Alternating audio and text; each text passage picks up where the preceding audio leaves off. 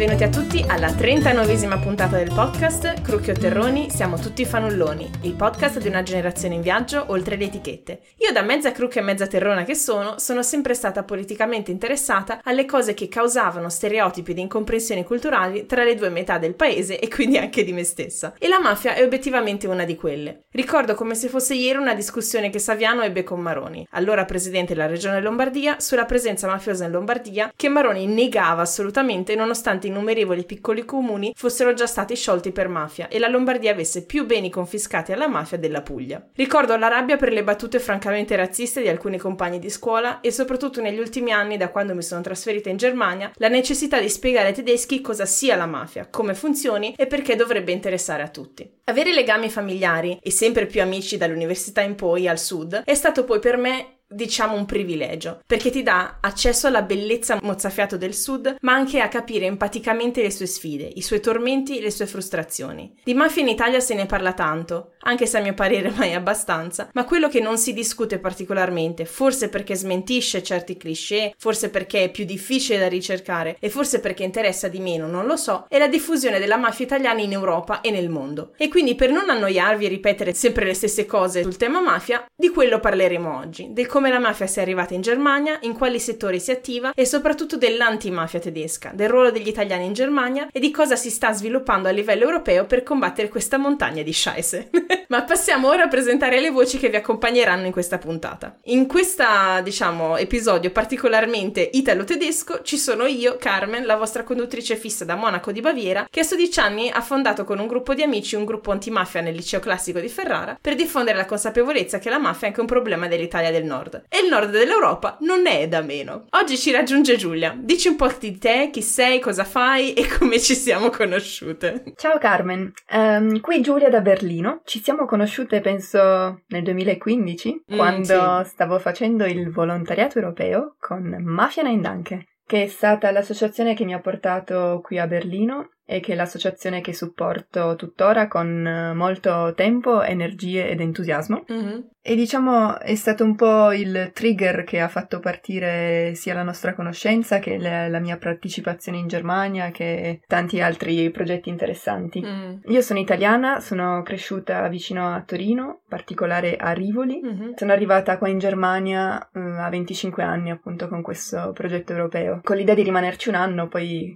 le cose, come spesso succede, cambiano. Sì. E, ehm, il mio progetto di un anno si, ha poi proseguito con un secondo master eh, qua all'università mm. e poi un progetto europeo con, con Mafia Nendanche, poi altri lavori, altri progetti, insomma. Dopo cinque anni sono ancora qui felicemente in Germania. Mm. Ah, ci siamo conosciute appunto quando io vivevo ancora a casa di Luigino e tu arrivasti a Berlino, credo alla ricerca appunto di tracce dell'antimafia tedesca, fresca fresca da un'attività a Milano con il professor della Chiesa. E dato che Luigino è un po' il nostro diciamo, PR eh, mm. delle relazioni locali ed internazionali, arriviamo sempre tutti alla fine a incontrarci a casa sua. Sì, infatti, è un po' anche una sorta di papà per Mafia Nine Dunk. sì, assolutamente. Salutiamolo. Sì, in effetti sì, vi avevo contattato perché nel posto dove lavoravo allora volevo fare una, un intervento, una, un evento informativo antimafia qua in Baviera, parlando però della mafia in Germania, no? perché ci sono tantissime associazioni anche italiane che lavorano sul territorio, anche a Monaco, in Baviera in generale, che fanno un sacco di, ehm, diciamo, cultura dell'antimafia, parlando di, non so, i classici Falcone, Borsellino, Peppino, Peppino Impastato, però senza parlare molto dell'attività della criminalità organizzata in Germania perché obiettivamente è un tema un po' più oscuro, anche perché non c'è tanta ricerca, come dire, perché i mezzi istituzionali anche mancano. Perché... Sì, e... sì, ehm, questa è una delle difficoltà principali con cui ci si scontra quando si vuole portare questo, questo messaggio in, in Germania. Mm. Diciamo, l'associazione è nata anche eh, come iniziativa di italiani eh, mm. che avevano l'obiettivo di di esportare quindi non solo la mafia ma anche la parte migliore dell'Italia che quindi l'antimafia ma in realtà nasce da un episodio che fu questa strage di Duisburg nel 2007 la strage di, di Ferragosto in cui vennero fu una, uno dei risultati della faida di San Luca mm. e fu un evento che scosse parecchio la Germania all'epoca perché si resero conto all'improvviso che c'era la mafia italiana anche qui e che era una mafia violenta e, e sanguinosa e quindi tutti iniziarono iniziarono un po' a chiedersi, come quando succedono, diciamo, i grandi eventi di sangue, oddio, ma quindi sono tutti gli italiani che vivono in Germania sono mafiosi? Esatto. Che non è esattamente il modo giusto per approcciare il problema. Nope. E quindi ci fu una reazione della comunità italiana a dire no, eh, non tutti gli italiani che sono qui sono mafiosi, anzi, molti di noi se ne sono pure andati, soprattutto nell'ambito della ristorazione dall'Italia, proprio per mm. evitare di questi problemi, quindi a maggior ragione non vogliamo essere mescolati e confusi con, con dei criminali. E quindi nacque questa iniziativa come,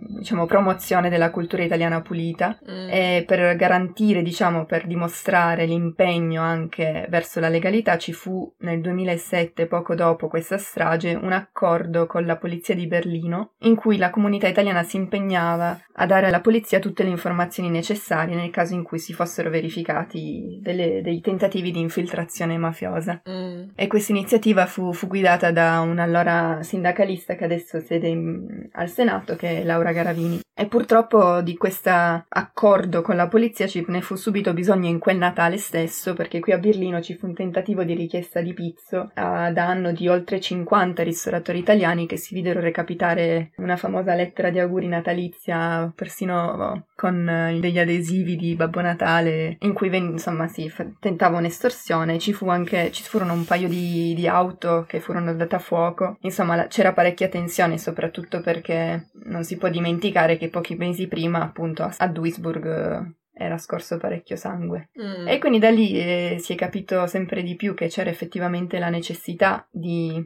di lavorare di più su questi temi. Questo gruppo di gastronomi è riuscito a, collaborando con la polizia dopo poche settimane, a far arrestare questi due criminali e poi pian pianino si è formalizzato il tutto nel 2009, quindi esattamente dieci anni fa, mm. è stata formalizzata la registrazione di, di Mafia Nendanke. Come associazione, Verein, eingetragene Verein, come esatto. si dice in Germania. Come esatto. associazione ufficiale eh, tedesca. Sì, che tra l'altro ci tenevo anche a raccontarlo per chi ci ascoltasse che magari vive a Berlino o in Germania o ha voglia di prendersi un aereo per andare a Berlino o un treno per essere più ecologici il 15 e il 16, e il 16 novembre prossimo perché Mafia Nendanke festeggia appunto 10 dieci anni di esistenza con una conferenza molto bella. Non so se vuoi darci qualche dettaglio. Uh, volentieri, stiamo lavorando a tutto gas per definire gli ultimi dettagli. Sarà una, un giorno e mezzo, diciamo, di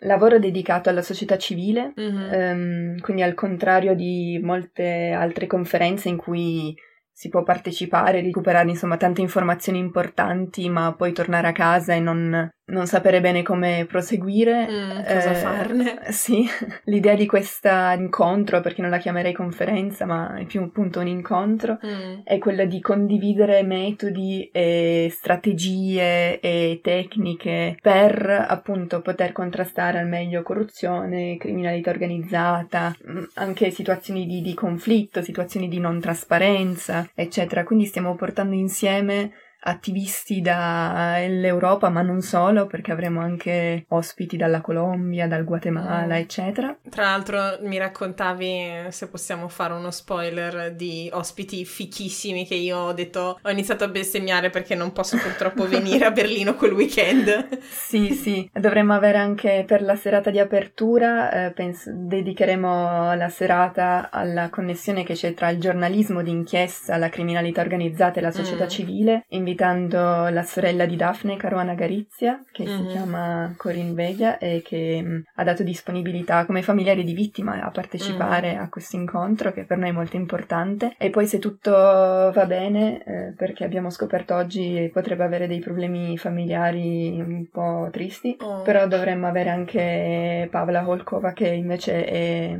la collega di Jan Kuciak mm-hmm. e lei verrà in veste, in veste di giornalista Sì, e... che ehm, ricordiamo è il giornalista slovacco ucciso dalla mafia due anni fa. Sì. Sì, per dare un, un sì, contesto. Sì. sì. quindi una conferenza bellissima che sarà, sarà, in inglese, quindi accessibile a tutti. Eh, quelli che sanno l'inglese. Quelli che sanno l'inglese, esatto. Vabbè, quelli che vogliono partecipare in realtà da tutta Europa, ecco. Esatto. Era per esatto. dire non è in tedesco, ecco.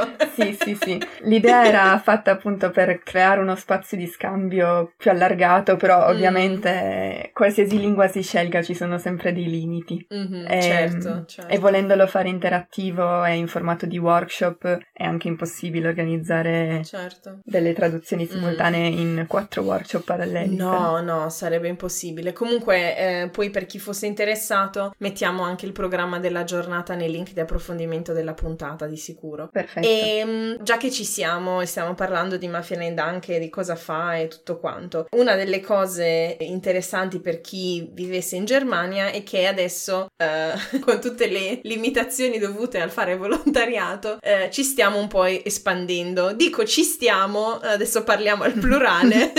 perché in realtà anch'io faccio parte di Mafia Nine anche. Eh certo, non ce lo dimentichiamo mica. esatto. E abbiamo creato insieme ad Andrea e ad altre persone una piccola, diciamo, eh, dependance in Baviera di Mafia Nine anche. Altre ragazze che si stanno attivando all'Università di Colonia in giurisprudenza hanno creato un'altra sede appunto a Colonia e quindi anche un invito a tutti gli italiani in Germania che ci ascoltano, se siete interessati a mm, attivarvi su questo tema, a partecipare e siete o in una delle città che ho nominato, quindi Monaco e Colonia, Berlino, o in un'altra città dove non c'è ancora nulla, scriveteci che magari insomma qualcosa si fa. Uh, direi diamo l'indirizzo generico, quello info at mafianendanche.de, no? Sì, assolutamente. Ok. Anche perché abbiamo in realtà già adesso tanti altri singoli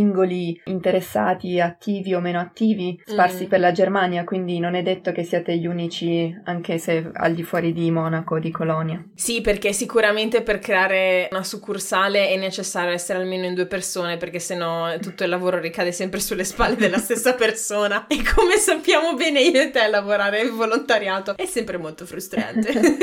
C'è sempre tanto da fare, però ci sono anche esatto. tante belle sorprese. Sì, infatti, no, questo sì, assolutamente. Ne vale la pena, se no non lo faremmo. Parlando di, diciamo, di, di futuro e, e, e, di presente di Mafia Land anche, ma anche della creazione di un networking europeo, salutando Giulia e, e Monica, direi, in questo passaggio, Mafia Land anche fa anche parte di una neonata, diciamo, rete di associazioni antimafia a livello europeo che si chiama CEN Chance. Yes. Um... Eh, ehm, poi Giulia la inviterò in un'altra puntata probabilmente per uh, fare le punte a- ai chiodi e chiederle di tutte le diramazioni internazionali anche fuori dall'Europa di Libera. Però mh, mm, vuoi dirci due parole su questo? Sì, diciamo che mh, mm, il lavoro sul piano europeo procede in realtà da, da tanti anni, però da, negli ultimi tempi, soprattutto grazie al contributo di appunto di Giulia, siamo tante Giulie in questo mondo. Siamo tante Giulie.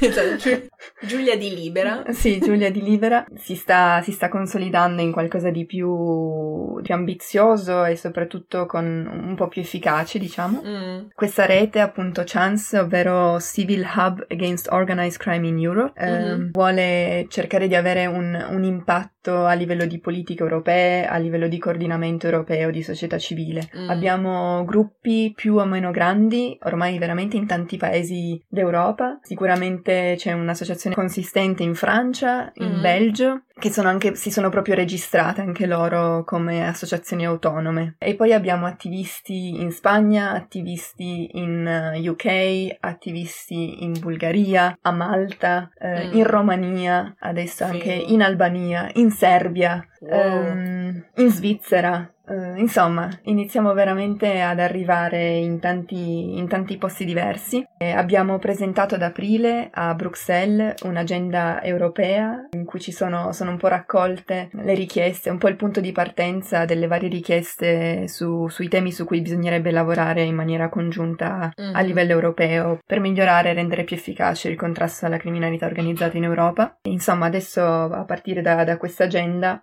cercheremo di, di, di, sviluppare poi singole azioni per, per mm. i vari punti. E... e... per specificare si tratta di criminalità organizzata, diciamo, di origine italiana o è più generico, si parla anche di criminalità organizzata, che ne so, ehm, russa, cinese, non lo so, oppure i clan arabi che sono molto attivi in Germania? Allora, l'idea è che in realtà le misure di contrasto possono spesso essere efficaci contro diversi tipi di, di criminalità organizzata, non mm-hmm. solo di mafia italiana ovviamente, anche perché gli spazi di illegalità sono poi gli stessi che vengono certo. utilizzati. Certo. Eh, quando si parla di flussi illeciti finanziari, per esempio, in realtà copriamo un po' con un cappello un po' tutto ciò che passa dalla corruzione al riciclaggio, ai traffici, poi anche appunto della droga, di, di tutto. Insomma, l'illegalità è spesso interconnessa e collaborano anche i vari gruppi, per cui non ci si limita mm, esclusivamente alle mafie italiane, anche se c'è da ammettere che il punto di partenza e le competenze sono soprattutto sulle mafie italiane, perché è mm. un'iniziativa in mm, cui Libera, che è un'associazione comunque italiana, ha un grande ruolo di, di coordinamento mm-hmm. e che quindi ha raccolto e attirato tanti italiani all'estero come me. Mm-hmm. Però certo. diciamo che con, uh, con il tempo adesso stiamo iniziando anche a raggiungere altre associazioni già esistenti sul territorio, come per esempio in Romania e in Serbia, sono due associazioni locali che non hanno niente a che mm. fare con gli italiani, che sono semplicemente interessate alla tematica, alla missione non strettamente relativa alle mafie italiane, ma alla criminalità organizzata e alle okay. culture mafiose, che okay. diciamo spesso interessano diversi gruppi. Certo, certo, anche perché poi una certa cultura dell'omertà o piuttosto che una cultura dell'illegalità è quello che poi accomuna queste diverse organizzazioni criminali e mi immagino che uno dei modi più efficaci per contrastarla sia una comune cultura dell'antimafia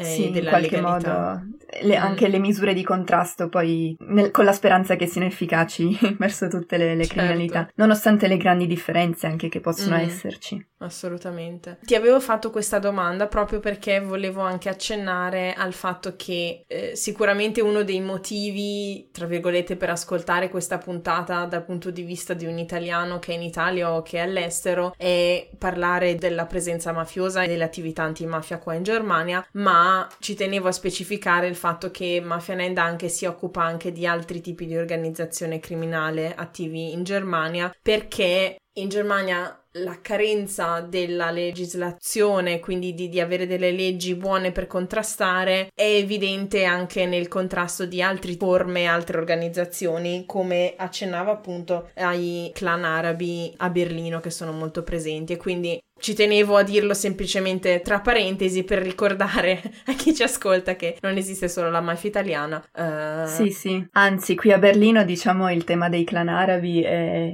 il tema hot del momento mm. eh, in ambito di criminalità, nel senso che il tema rappresentato in tutti i media, eh, presente su tutti i giornali che ogni settimana fa notizia, in cui ci sono delle operazioni della polizia, insomma, molte sì. attività e noi stiamo adesso concludendo una ricerca in collaborazione anche con il comune di Neukölln, che è il comune, mm. eh, diciamo il quartiere di Berlino um, più... storicamente più interessato da, da questo mm. fenomeno, per cercare di sviluppare dei programmi di supporto a chi invece vuole dissociarsi da, questo, mm. da, da queste attività criminali. Um, sì. Il nostro progetto era nato prendendo ispirazione un po' da, dai programmi che ci sono in Italia, in particolare quello di Reggio Calabria, eh, mm. che si chiama Liberi di scegliere, che cerca di aiutare i ragazzi che sono, hanno compiuto dei reati, che vengono da famiglie andranghetiste, di fare esperienze diverse, quindi mm. invece di andare in galera fare un'esperienza in un'altra regione, in cui il loro cognome non ha un significato particolare, in cui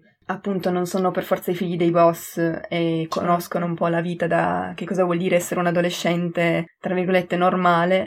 Mm. E ci eravamo chiesti se questo tipo di progetto potesse applicarsi anche a queste famiglie eh, mm. di origine araba. Però in realtà adesso più stiamo andando avanti con la ricerca, più abbiamo osservato grandi differenze comunque con, con le mafie italiane, in particolare con l'andrangheta, okay. perché sebbene questi clan abbiano una struttura familiare molto molto forte, molto chiusa, molto tradizionalista, ci sembra di non osservare alla base quella appunto l'educazione mafiosa, diciamo, che invece si osserva in molte famiglie di Andrangheta. Quindi mm-hmm. è insomma alcune misure potrebbero essere interessanti da sperimentare in alcuni casi estremi, però per altre cose bisognerà sviluppare delle misure apposite per questo tipo di, di criminalità perché comunque si discosta abbastanza dal, da quello che noi concepiamo come mafia in senso stretto. Ok, ok, questo vuol dire che sostanzialmente i figli di boss non vengono automaticamente coinvolti nelle attività dei, del padre, dei genitori o... Ma diciamo potrebbe essere, cioè magari vengono coinvolti, però non con una strategia di, di conquista, non con una strategia di allargamento okay. economico.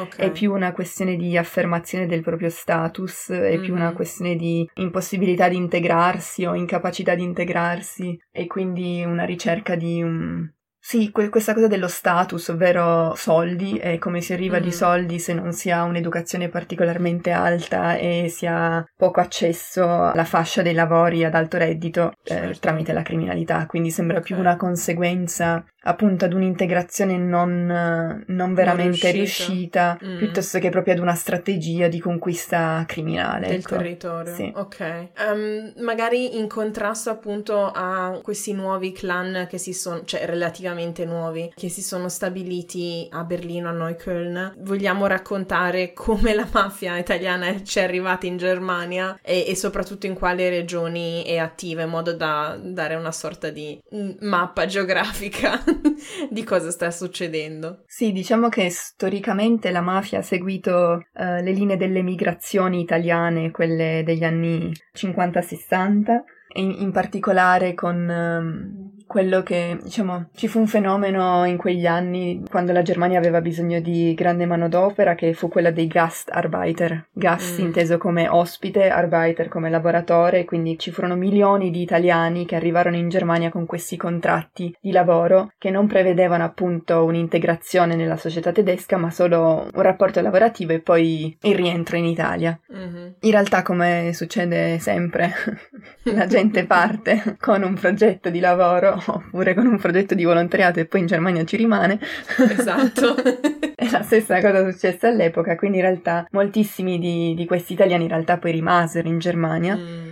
E diciamo, purtroppo, insieme a, a questi gastarbeiter iniziò anche eh, l'emigrazione non solo ovviamente di, di, gente super pulita, ma anche di alcuni mh, mm, membri di famiglie criminali che videro in questa, in questa migrazione un'opportunità di sviluppo mm. e iniziarono ad appoggiarsi a quelli che in Germania già c'erano perché eh, ci si muove molto più facilmente tramite conoscenze, tramite appoggi, tramite persone che sono cresciute nello stesso paese ed è per questo che si osserva storicamente una presenza più massiccia, diciamo, delle mafie italiane nei, nei territori di migrazione storica che sono il sud della Germania, quindi Baviera e Baden-Württemberg e la zona della Ruhr, mm. quindi la zona ovest della Germania e questo perché erano le zone più industrializzate quindi con uh, più fabbriche che avevano maggiore bisogno di manodopera sì. nella Germania dell'Ovest. Questo però è solo una parte dei movimenti che si osservano, perché in realtà poi le mafie sono arrivate anche all'est della Germania. Mm-hmm.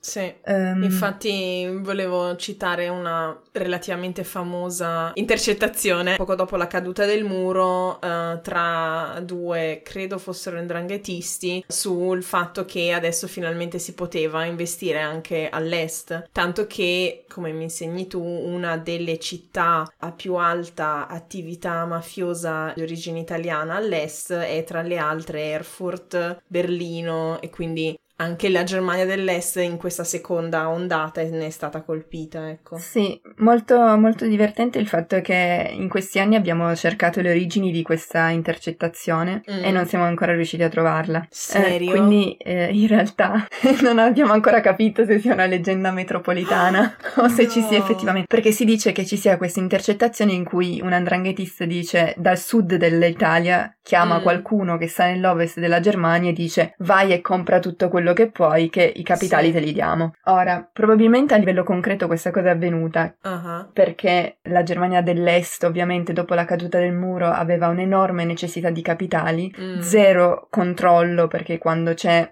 una crisi, quando c'è un passaggio così, una trasformazione così radicale, non ci sono ancora le strutture per poter effettivamente controllare l'origine dei capitali che arrivano mm. e probabilmente anche si fa di necessità virtù e quindi da dove effettivamente arrivassero i soldi non interessava particolarmente a nessuno. Però l'intercettazione in sé non te la so, non te la so confermare. Oh ecco. mio dio, eh. questa cosa è mind blowing. Non volevo toglierti viene, questa viene certezza. pure citata da, da, Saviano da qualche parte, ho eh, questo vago ricordo. Magari, non lo so, se, se, se, ti capita di trovarne l'origine faccelo sapere volentieri. Sì, assolutamente, perché... assolutamente. Non vorrei mai diffondere fake news sul podcast.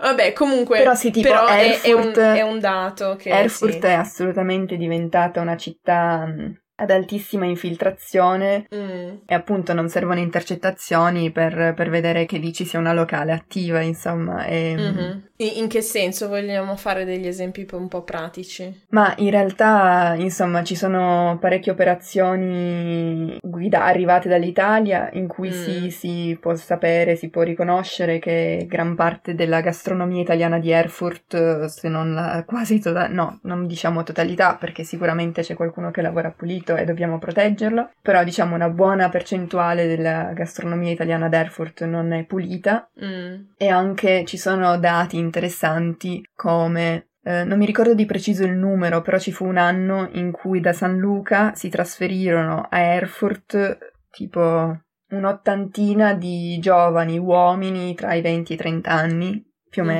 Eh, in blocco. E wow. questa sembra quasi una colonizzazione, nel senso che San Luca è un paese piccolo e trovo molto interessante il fatto che tutti quanti siano andati diretti a Erfurt. Ecco, mm. magari sì, la questione dei contatti ovviamente ha una sua rilevanza, però sapendo che San Luca è comunque un comune problematico, ad alta infiltrazione, insomma, ci sono movimenti interessanti. Sì, certo. Visto che parliamo di infiltrazioni, cosa intendiamo con questo? Cioè, che tipo di attività hanno le mafie italiane? Anzi, rispondiamo prima magari a una domanda più basilare. Che tipo di mafie sono diffuse in Germania? Abbiamo parlato dell'andrangheta. In particolare eh... andrangheta, in parte Cosa Nostra, un po' anche di Camorra, Stidda. Mm, insomma, abbiamo un discreto mix. Ok. Però, però... l'andrangheta sembra sia quella più rilevante in secondo posto Cosa Nostra, dovrebbe essere. Ok. Ok, quindi abbiamo chiarito la, la, la, geografia, abbiamo fatto un quadro dei luoghi, degli anni in cui sono arrivati e in quali settori sono attivi principalmente, perché tu hai parlato molto spesso anche del settore dei ristoranti, eccetera, eccetera, però vogliamo anche, come hai giustamente raccontato tu prima, dall'inizio di Mafia Nend, anche eh, evitare gli stereotipi e parlare di cifre in modo da dare anche un contesto a quello che stiamo dicendo per evitare appunto di dire che tutti i ristoranti italiani no, in Germania, perché come dire, sono tantissimi. Sono tantissimi e, e, tantissimi sono buonissimi e esatto. sono assolutamente estranei a qualsiasi dinamica mm. mafiosa. Eh, no, purtroppo, vabbè, la gastronomia comunque è un settore di cui bisogna parlare volenti o nolenti mm. perché non solo offre moderate capacità di riciclaggio di denaro sporco perché comunque si può sempre dichiarare, mm, cioè in un, in un settore gastronomico si può dichiarare più di quanto effettivamente non si lavori e quindi mm. fare entrare diciamo denaro eh, nel sistema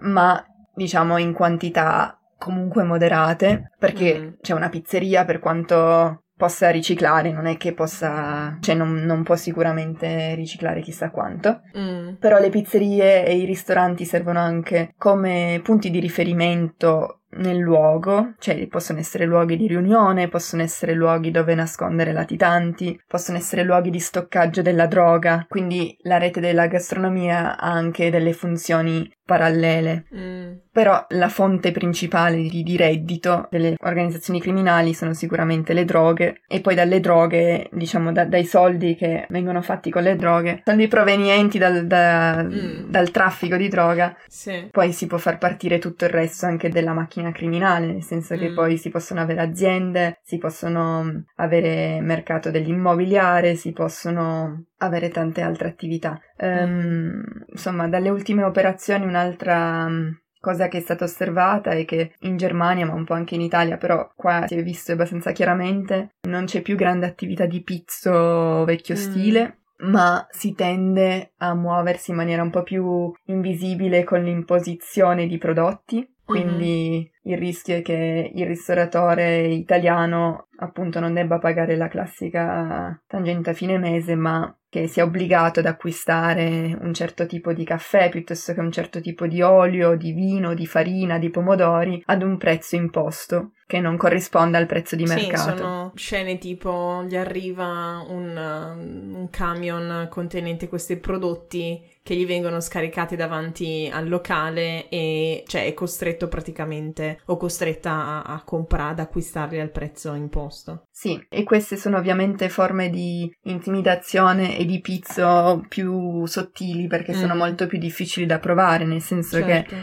se ti ritrovi il mafioso che viene ogni settimana a prendersi i soldi nel negozio, ovviamente collaborando con la polizia, fai due registrazioni e dopo pochi mesi li metti tutti in galera. Invece è difficile riuscire a dimostrare che tu effettivamente quei prodotti non li volevi, è difficile dimostrare che il prezzo che ti hanno imposto non è un prezzo che corrisponde a quello di mercato. Mm. È molto più, più complesso come, sì. come sistema. Certo. Una delle, diciamo, visto che volevo con questa puntata un po' sventare sventare una serie di stereotipi. Um, una delle cose che si dice molto è che la Germania viene utilizzato come Rückzugsort, che vuol dire letteralmente posto di rifugio dove, dove uno si ritira, ecco, un posto di ritiro. Tipo, non so, per evitare l'arresto, non so, dall'Italia o in altri posti, perché in Germania sembra sia più facile sì, insomma, sparire, tra virgolette. E questo viene detto molto spesso, venduto come, molto spesso dalla stampa tedesca come una sorta di, mh, mm, non dico giustificazione, ma per dire, ah vabbè, ma tanto vengono qua solo per scappare, non ci fanno nulla, non c'entrano con la nostra economia e tutto quanto. Tu a questo cosa diresti?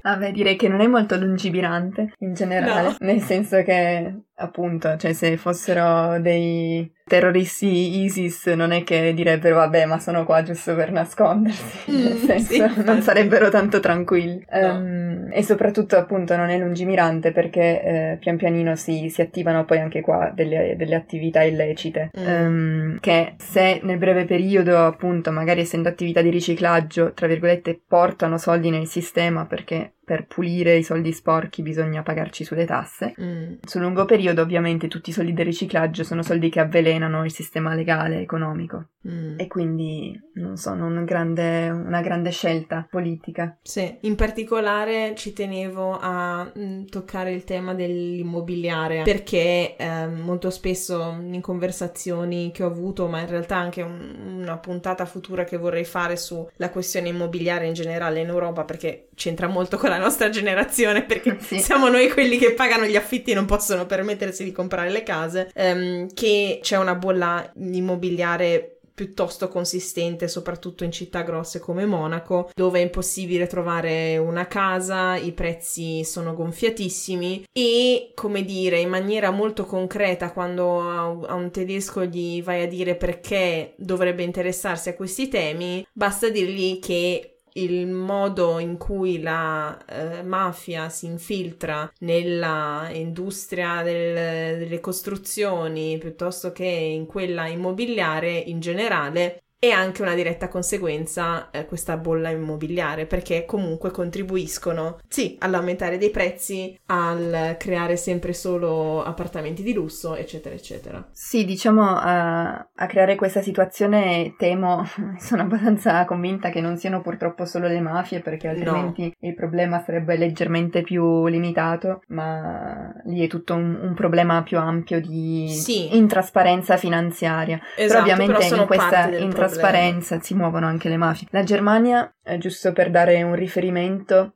Ogni anno viene stilato da una grande organizzazione che si chiama Tax Justice Network un mm. indice di intrasparenza finanziaria mm-hmm. e la Germania era settima wow. nel mondo. Wow. a livello di intrasparenza finanziaria. Questo eh, quindi vuol dire che veniva subito dopo i principali paradisi fiscali, eccetera. Questo Fantastico. non vuol dire che la Germania sia totalmente un paradiso fiscale, però vuol dire che c'è un livello di opacità molto elevato in cui sia molto difficile muoversi e avere un, un quadro della situazione, per cui è anche difficile capire realmente dove sia il problema, nel senso questa bolla dell'immobiliare che riguarda anche tantissimo Berlino appunto è difficile capire quali sono gli attori che effettivamente si muovono lì dietro e come si stanno mm, muovendo. Sì. Però indubbiamente l'immobiliare è uno di quei settori perfetti per il riciclaggio perché eh, richiede grandi cifre che si muovono e si possono muovere molto velocemente. Mm-mm. Certo. E quindi, e invece la parte del, um, dell'ambito invece delle costruzioni è storicamente uno dei settori particolarmente amati dalle mafie perché è uno dei settori a bassa, um, bassa tecnologia, tra virgolette, cioè non mm. bassa tecnologia, però non è, è, un settore in cui ci, si può in, in, inserire molto facilmente mm. eh, se si ha un capitale di partenza e poi ci si può allargare molto, molto facilmente. Diciamo, si può rovinare molto facilmente la, la concorrenza legittima. Sì, con dei prezzi stracciati esatto. o con uh, l'imposizione. O con la corruzione, eccetera. Sì, corruzione, certo. Um, quindi sì, sono due settori ovviamente che andrebbero tenuti d'occhio molto di più ma mm. in questo momento di emergenza eh, di case, di emergenza appunto di,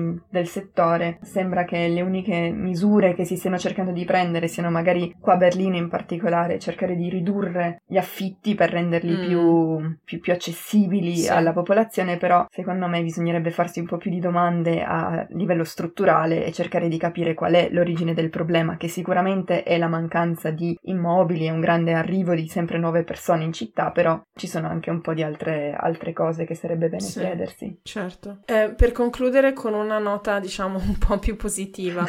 eh, abbiamo iniziato in realtà con una nota positiva perché abbiamo raccontato che Mafia Land anche esiste e già questo è una buona cosa per la Germania, non solo per la comunità italiana in Germania, perché è eh, un esempio chiaro e pratico di come non tutti gli italiani siano mafiosi, anzi. Tra l'altro mi stavo dimenticando di, di dire un paio di cifre sempre per andare contro gli stereotipi. Eh, purtroppo ovviamente non abbiamo delle cifre sicure al 100% perché il reato di associazione mafiosa in, in Germania non esiste e quindi eh, si viene arrestati per eh, altri tipi di, di, di infrazioni, singoli, sì. di reati, esatto, di reati singoli, però si calcola che su una popolazione italiana in nel, tutta la Baviera di circa 100.000 unità un 190-200 persone sono state indagate per reati avvicinabili a quelli di associazione mafiosa o co- connessi con l'associazione mafiosa, quindi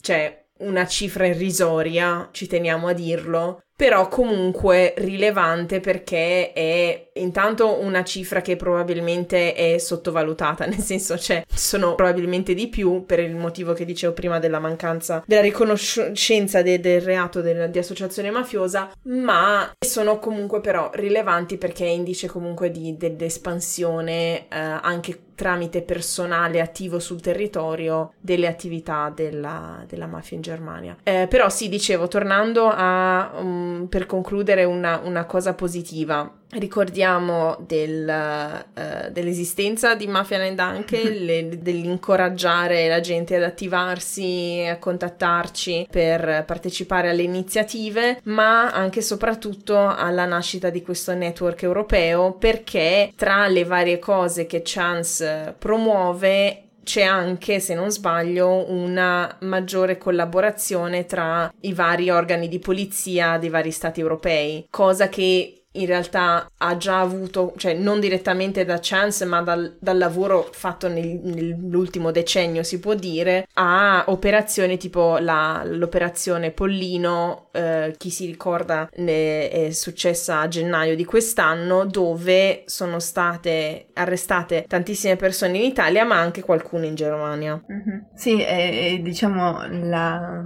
la cosa innovativa di, di Pollino più che poi i risultati che ci sono stati è che è stata la prima operazione eh, in questo ambito coordinata a livello europeo, quindi non era mm. più una collaborazione bilaterale oppure non era più il team investigativo italiano che fa richiesta ufficiale al team tedesco di raccogliere certe informazioni, ma era un unico team composto da persone in Italia, in Germania, mi sembra in Olanda, in, mm. in diversi paesi europei che quindi potevano scambiarsi istantaneamente le informazioni e ovviamente questo spesso facilita tantissimo le, le indagini perché se bisogna aspettare mesi prima di ricevere le informazioni raccolte dal collega tedesco o mm. olandese, ovviamente non, non, si può pensare di, di seguire la velocità delle, delle organizzazioni criminali. Certo. Grazie. Eh, senti una cosa, visto che te lo volevo chiedere in realtà all'inizio e secondo me è una cosa che manca per creare una sorta di ehm, connessione emotiva sul perché stiamo parlando di queste cose, perché è importante informarsi. Ti andrebbe di raccontarci brevemente del tuo percorso personale, cioè come sei arrivata a interessarti di mafia antimafia?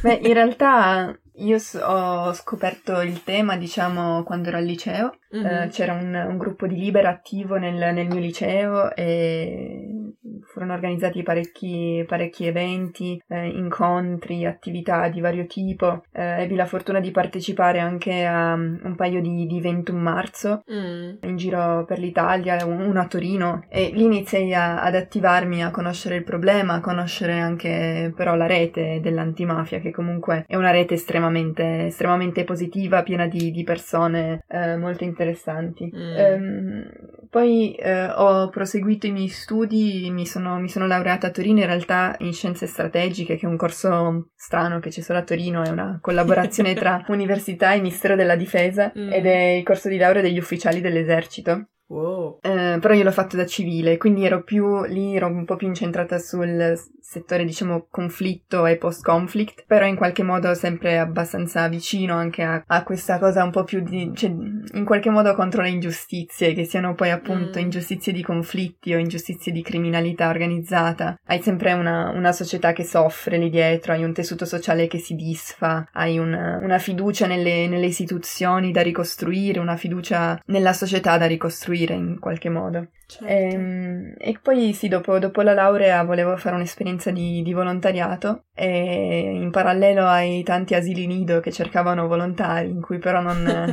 non, mi, non mi, riconoscevo troppo, scovai Mafiano in Danke e arrivai così a Berlino. E, ehm, mm. e così ebbi la possibilità qui di riprendere in mano eh, le fila appunto del lavoro fatto in Italia, ovviamente dovendo partire da una base totalmente diversa mm. da un contesto totalmente diverso e, e diciamo ricostruire questo, questo lavoro qua. Certo, grazie. Secondo me è fondamentale raccontare il proprio percorso personale per arrivare a questi temi, perché sennò si rischia che siano sempre molto eh, trattati in maniera un po' secca, diciamo, mm-hmm. non personale, perché, cioè, secondo me gli italiani che vivono in Germania tendono a interessarsi di meno a questo tema quando si parla appunto di presenza di mafia in Germania e non della classica se vogliamo, antimafia, di, quindi occuparsi di quello che succede in Italia, perché è normale che il, il, collegamento emotivo con il luogo di provenienza sia più forte che con il luogo di arrivo, che può essere appunto una città qualunque in Germania. E, e quindi per questo secondo me è importante parlare in maniera anche emotiva della presenza mafiosa in Germania, proprio per trasmettere il fatto che interessa lo stesso gli italiani che sono qui qui se non fosse altro per aiutarci a combattere gli stereotipi e per fare un'informazione che è basata sui fatti e non sulle dicerie, perché diciamocelo, i tedeschi sono ignorantissimi su questo tema,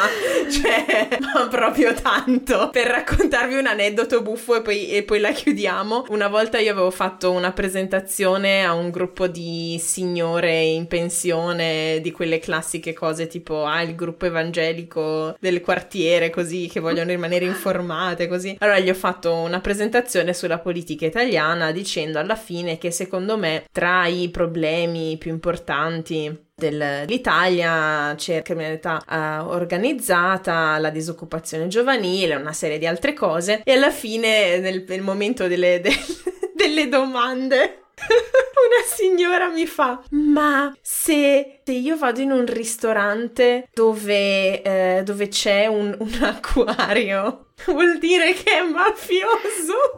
E io cosa? Un acquario. Un acquario. Secondo me le è rimasta impressa qualcosa da un film. Ok. Non ho idea. Quindi attenzione, come messaggio finale, attenzione ai ristoranti con gli acquari perché Esatto. non si sa cosa si nasconde lì dietro. Esatto. Oppure gli italiani che hanno un ristorante in Germania. Togliete gli non- acquari. Togliete gli acquari. Vabbè, comunque, e quindi eh, grazie a Martin anche che fa ehm, contrasto a questa ignoranza colossale eh, tutti i giorni. E adesso possiamo passare alle rubriche finali.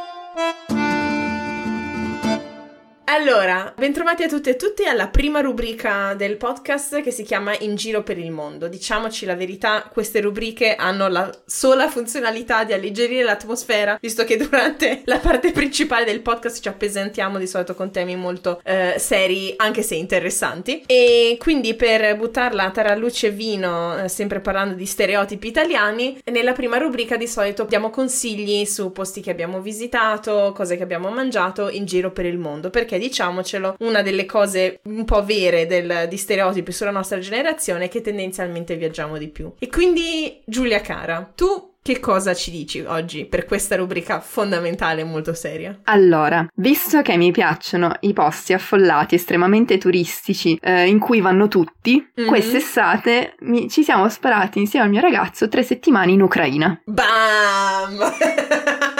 ok, fantastico. Che come si finisce in Ucraina di preciso non lo so, avevamo un matrimonio nel sud-est della Polonia e quindi abbiamo correlato queste tre settimane in Ucraina. Mm. È una- un paese bello complicato, interessante, non ancora mm, preparato diciamo ad un turismo di massa, neanche ad un turismo Ah. diciamo, togliamo la massa, non è ancora molto preparato al turismo, Ehm, in particolare al turismo non parlante ucraino slash russo. Mm. Quindi per certi versi è, stato, è stata una piccola avventura, però una, una bella avventura. Ok, Allora, ok. E in che parti siete un po', stati? un po' dappertutto, mi ha fatto proprio un po' un mega giro. Imperdibile la città di Lviv, che si chiama Lemberg in tedesco e si chiama Leopoli in italiano. Ok, Eh, ha senso. sì, è una città che sta al lato polacco, sul- sul- quindi sul, Mm. sul lato assolutamente ovest. Molto molto bella, con un centro storico molto grande costruito dagli Asburgo eh, e Mm. da quel periodo lì. Molto decadente, però con un grande grande fascino, pieno di locali Ok. carini, proprio bellissima città. Mm. Poi c'è Kiev, che è molto grande, una vera capitale, con alcuni- Mm. alcune parti di architettura sovietica imponente che vale la pena se vi piace il genere. E poi siamo- abbiamo fatto un giro, diciamo, abbiamo affittato in Kiev una macchina. Questa è una Mm. grande parte della nostra avventura, le strade dell'Ucraina. oh boy. sì, diciamo, non avevo ancora fatto un'esperienza del genere alla guida, neanche in paesi considerati in via di sviluppo, tipo il Perù, Ah. nel senso che le buche che ho visto in Ucraina non le avevo mai viste da nessuna parte. Wow. E- Ok. Ed era molto, molto carino. Si notava, diciamo, c'erano magari 10 km di strada decente e poi iniziavano 10 km invece di strada disastrosa. E da cosa si notava Mm. dalla distanza questo cambiamento radicale? Dal fatto che si notasse che all'improvviso tutte le macchine iniziavano a, assolutamente a lasciare la propria corsia e la propria direzione di marcia ragionevole e a fare degli slalom passando da un lato all'altro della strada per cercare di evitare queste buche, che erano buche di tipo 30-40 centimetri, ehm, di larghezza un metro, un paio di metri, e quindi si creava una specie di stranissimo incrocio di serpenti, di macchine che assolutamente non seguono una linea retta Mm. e che si notavano dalla distanza e quindi lì dicevi ah cavolo, finisce di nuovo l'asfalto buono e iniziano le buche e si andava avanti così eh, con le buche. Però devo dire, inizialmente estremamente traumatico, eh, dopo un po' ci si fa un po' l'abitudine, cioè come tutte le cose, dopo tre settimane iniziamo ad essere rodata anche su, su queste strade. Rodata letteralmente. Sì, sì, sì. Però è interessante. E okay. per il resto l'Ucraina ha grandi differenze est-ovest. Mm. Hanno, vabbè, un'area in cui non ci si può, non ci si può andare. Sì, per ragioni di sicurezza. E c'è la Crimea c'è che loro considerano ancora assolutamente parte dell'Ucraina. Mm. Ehm, ma volevamo rimanere leggeri, quindi... Sì, eh... quindi cibo.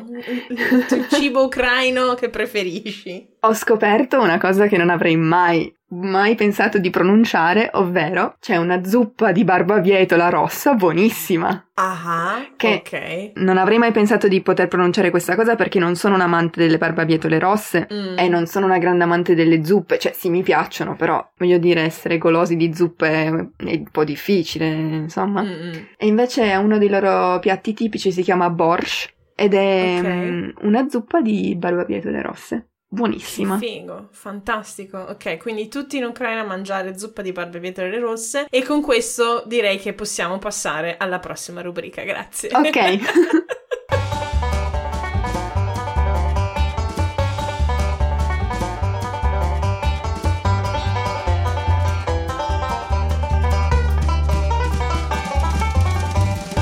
Ben ritrovati alla seconda e ultima rubrica Modi di dire e modi di essere. Da quando mi sono trasferita in Germania mi sono messa a studiare il tedesco, una cosa mi ha sempre affascinata, i modi di dire. Riflettono la cultura di un paese o di una re- regione ed è affascinante vedere come alcuni siano simili in paesi molto diversi. Ogni puntata ve ne portiamo di nuovi, questa settimana Giulia ve ne porta uno piemontese e io ve ne porto uno napoletano, anzi in realtà vi do un consiglio su Instagram perché voglio fare la giovane questa settimana perché un amico, eh, Luigi Ercolino, che salutiamo da, da, Positano, mi ha consigliato questo profilo Instagram bellissimo che si chiama Naples is much more, dove questi ragazzi fanno una cosa geniale che mi ricorda, vabbè, è, è, bellissima. Praticamente pubblicano come post su Instagram dei modi di dire in dialetto napoletano, con sotto tra l'altro anche la scrittura fonetica, che fa morire da ridere, e una traduzione letterale in inglese con anche una contestualizzazione di come usare il detto. Ora io vi dico il mio preferito degli ultimi che hanno pubblicato, ma ce ne sono tantissimi, vi invito ad andarli a vedere. Allora, il detto è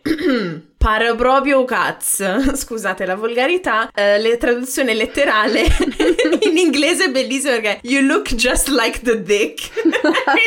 Sembri proprio un cazzo. e il modo in cui si usa questo modo di dire è quando vuoi insultare qualcuno che non si sa accontentare di qualcosa che obiettivamente è buono. E infatti l- l'esempio in inglese è um, When your university colleague rejects 28 at the exam, you, you say paro proprio cazzo. Quindi quando il tuo collega all'università rigetta un 28 come voto all'esame, gli puoi dire paro proprio proprio cazzo. Eh.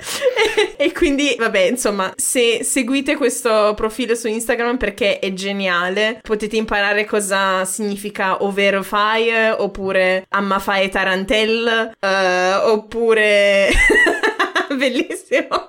Dotto 3 euro a piacere. Insomma, vi lascio in realtà con questo. Ah no, no, no, no, aspetta, aspetta. Questo ve la devo dire perché è bellissimo, uno dei miei detti preferiti. Parlo potabile, che, che letteralmente vuol dire parla potabile e quindi sostanzialmente quando, insomma, parla come mangi, la, la traduzione uh, parla come mangi. Insomma, Seguitelo perché è meraviglioso. Allora, cercando un po' quali sono i modi di dire torinesi, sono finita su un sito i 20 modi di dire che fanno di te un vero torinese. Mm-hmm. E sono sconvolta perché in realtà la maggior parte di queste cose le ho sempre usate e continuo ad usarle come se fossero normalmente italiano. Vabbè, alcune no, alcune lo so che sono pie- tipiche piemontesi o torinesi, tipo essere un picciu mm. eh, è un insulto, è tipo essere un pirla, però questo lo so che è solo piemontese, però non osarsi, cioè non mi oso. Ah. Quando non ti senti libero di fare qualcosa, cioè okay. nel senso ti sembra di, di esagerare, eccetera, dici no, no, vabbè, ma questa cosa non la faccio perché non mi oso, oppure non la dico perché non mi oso. E scopro ora che questa cosa non sia italiano.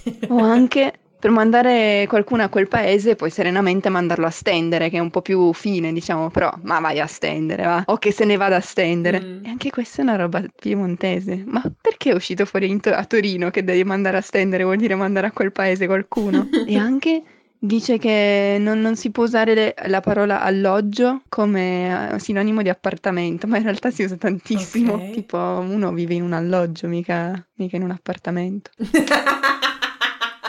E quindi con, eh, diciamo, parole potabili e zuppe di barbabietole finiamo questa puntata molto intensa, piena di informazioni che speriamo però vi sia anche piaciuta a livello, eh, diciamo, un po' più empatico. Ringrazio infinitamente Giulia per il tempo che ci hai dedicato in un periodo incasinatissimo perché ricordiamo tra un mese neanche c'è questa conferenza bellissima, no, non conferenza, incontro, meeting eh, europeo tra gente dell'antimafia mafia a Berlino. E mm, nel salutare ascoltatrici e ascoltatori c'è una cosa a cui tieni particolarmente che vorresti che rimanga in testa alla gente? Sì, forse una cosa che ogni tanto mi stupisce sempre è che tutti pensano che la Germania sia un paese estremamente funzionale, cioè in cui f- tutto funziona, mm. ehm, un po' perché vivo a Berlino, un po' perché mi occupo di criminalità organizzata, posso dire che anche la Germania ha tanti problemi. Berlino ha tanti problemi indubbiamente, ma la Germania in generale ehm, mm. ne ha tanti e che quindi mh, mm, è importante far capire anche ai nostri fantastici amici, familiari, colleghi tedeschi che mm, ci sono tante tematiche di cui devono anche occuparsi e non possono sentirsi superiori, diciamo, mm. eh, solo per il semplice fatto di essere crucchi.